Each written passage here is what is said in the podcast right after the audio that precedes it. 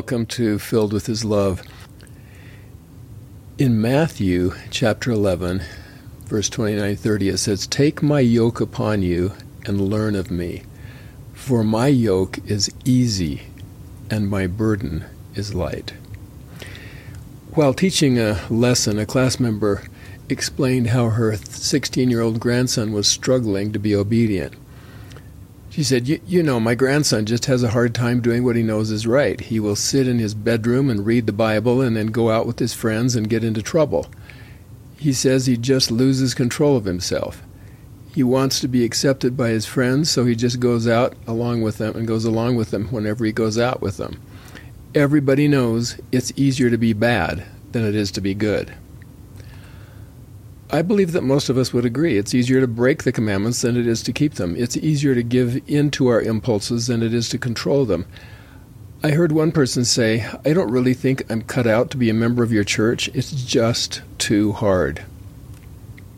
I once heard a speaker at a baptismal service say to the woman being baptized, You know, the road ahead will be hard, but you can do it. The implication in such counsel is that making and keeping covenants is excruciatingly difficult. No longer will the convert be able to do what he or she wants to do. The convert must now comply with difficult rules. In other words, breaking the law of chastity would be a lot easier than keeping it. Breaking the word of wisdom would be a lot easier than keeping it. Staying home on Sunday would be a lot easier than attending church. This line of thinking is common but I don't believe it's the way we should view membership in the church. I don't think it goes along with Matthew 11 my yoke is easy and my burden is light. Every time someone succumbs to this way of thinking, that obedience is difficult, the adversary wins. In fact, this may be his most cunning lie. Being good is so difficult that it's impossible. Being bad is a cinch. If everyone believed this lie, no one would keep the commandments, and the adversary would lead everyone to be, quote, miserable like unto himself. Most are familiar with the scriptural phrase, wickedness never was happiness, in Alma 41. The opposite might be stated, righteousness never was misery. Happiness is an easy thing to experience. Misery is painfully difficult.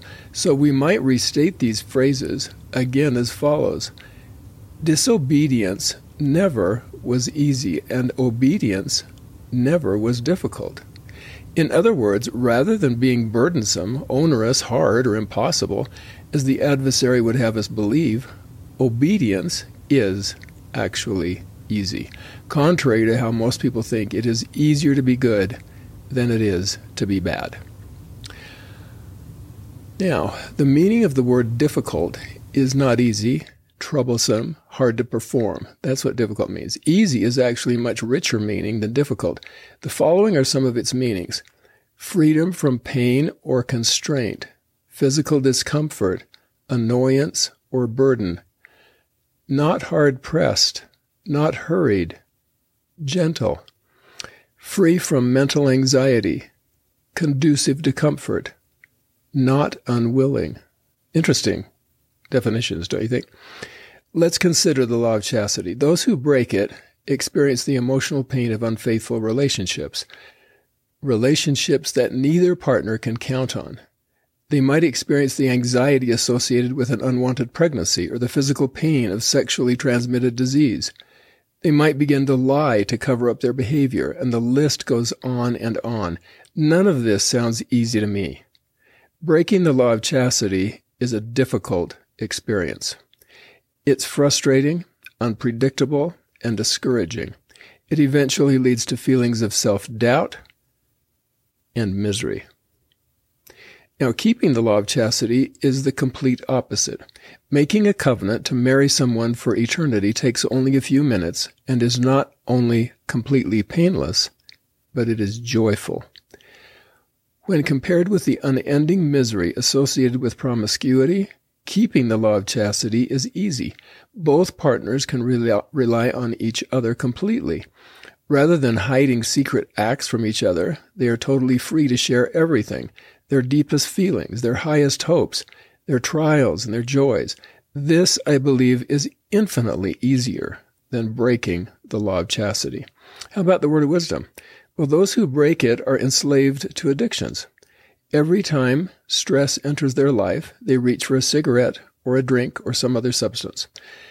The consequences of such addictions are pain, discomfort, and even physical death. Again, this is disobedience to laws of good health. And even many in the world accept these laws as true and beneficial to them. But nothing about it sounds easy to me. Such disobedience is restrictive, burdensome, and hard. When you disobey the word of wisdom, you reap difficult consequences. So, compared with such disobedience, keeping the word wisdom is rather easy. I am not inferring that stopping an addiction is easy. That takes real effort.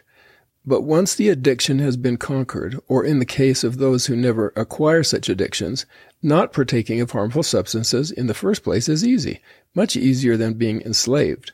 Those who keep the word of wisdom never have to worry about getting a designated driver. They never have to look for smoking rooms. They don't need to worry about attracting emphysema or lung cancer. This all makes life much easier. Disobedience is difficult because the hardest thing in life is to go against what we know is right. It's kind of like we are going against ourselves. We are breaking our own beliefs, going against our own beliefs. This is the one thing we can control. We can do what we know we should do. Life can bring all kinds of trials over which we have little control, but we have the power to choose the good. And when we choose the bad, something breaks inside of us. And to fix that break, one has to repent. And repentance takes real effort. It's hard to change habits, especially if they've been ingrained for a long time it's hard to repair damage to one's spirit. Elder Scott once said, quote, Broken law from sin or transgression causes anguish of mind and heart from an offended conscience. I think I better say that again. it's a little bit complex, but it's a powerful statement. Broken law from sin or transgression causes anguish of mind and heart from an offended conscience. He might have said that broken law causes a broken heart. He was helping us understand that disobedience is difficult because it brings with it pain. Elder Scott contrast, p- contrasts peace of conscience, doing what's right, with peace of mind. The peace that makes it possible for us to handle any trial that comes to us. Peace of conscience and peace of mind make life so much easier, so much less painful, so much more joyful. This does not mean, of course, that life's trials cease. It means that we can handle any trial that comes because we are doing what we know to be right. And when we experience peace of conscience, we become stronger and more able to deal with the challenges we face. You know, there's a song, you've probably all heard it from the musical Annie entitled Easy Street. The words are Easy Street, where you sleep till noon. Easy Street, better get there soon. Easy Street, where the rich folks play. Easy Street, when you get there, stay. Easy Street is a place where you can just sit around and do nothing. Just play all day. No rules, no commandments, no covenants. Just do whatever you want, whenever you want to do it. Everybody's dream, huh? Or maybe we should say, every natural man's dream. This is the adversary's plan. Convince him that doing nothing is ultimate fun. Sleeping in may feel easy at the time, but it's actually hard because you don't feel good later. One of our missionaries once said, quote, if I sleep in, the whole day goes bad. Does his day go bad because everyone he meets says, Hey, I can tell you slept in this morning? I don't think so. The reason the day goes bad is because the missionary himself knows he fell short. He does not have peace of conscience. Was the act of not sleeping in the most serious offense he could have committed? No. But he knows he could have got out of bed and had a good morning schedule, but he chose not to. So that again, that lack of peace of conscience. I've seen the pain that comes from disobedience. I have felt the anguish. I have counseled those who thought that it was too difficult to be obedient, that disobedience was a lot easier. But then one day, most of them wake up, just as Nephi, when he said, Awake, my soul, no longer droop in sin. Even Nephi had his problems. Even Nephi had weaknesses of the flesh. But he also knew that obedience was a whole lot easier than sin. Alma understood that obedience was easier than disobedience. This is in Alma 37. For behold, it is as easy to give heed to the word of Christ, which will point to you a straight course to eternal bliss, as it was for our fathers to give heed to this compass, which would point unto them a straight course to the promised land. To give heed to the word of Christ means more than listening to the word. It means to live the word, to put it into practice. Alma is teaching here that it is as easy to follow our conscience as it was for his ancestors to follow the Liahona's direction. All they had to do was look and see which way the compass was pointing. Helaman reminded his people that all the Israelites had to do was look at the serpent on his staff, and they would have eternal life. This is Helaman 8, quote, And as many as should look upon the serpent should live, even so as many as should look upon the Son of God with faith, having a contrite spirit, might live even unto that life which is eternal. The Lord was trying to teach the Israelites, as well as the Nephites, that obedience is everything. Following the Savior, giving ourselves to Him, leads to life and liberty, while giving in to the adversary leads to death and captivity. But he was teaching even more than this. He was teaching us that such obedience is infinitely easier than turning our lives over to the adversary and then going through the pain associated with breaking God's laws. All the people had to do was look. All they had to do was heed the word. He was trying to teach us that obedience is so much easier than disobedience. Life and liberty are so much easier to experience than captivity and death. I once heard a recent convert who stood at the podium holding a Book of Mormon in his hand.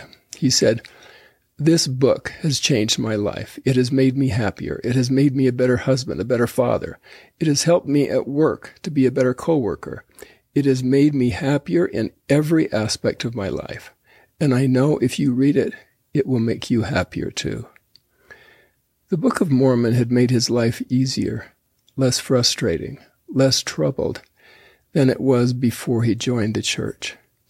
He had learned that Christ's yoke truly is easy and his burden is light. He knew that disobedience was much more difficult than obedience. I want my children and grandchildren to understand this principle. I pray that they will never fall for the adversary's lie that giving in to our impulses is ultimately easier than keeping our covenants. Keeping our covenants is ultimately easier than being disobedient. I hope this has been helpful to you. Hope you'll share it with somebody that you feel might benefit from it. Thanks a lot. We'll see you next time.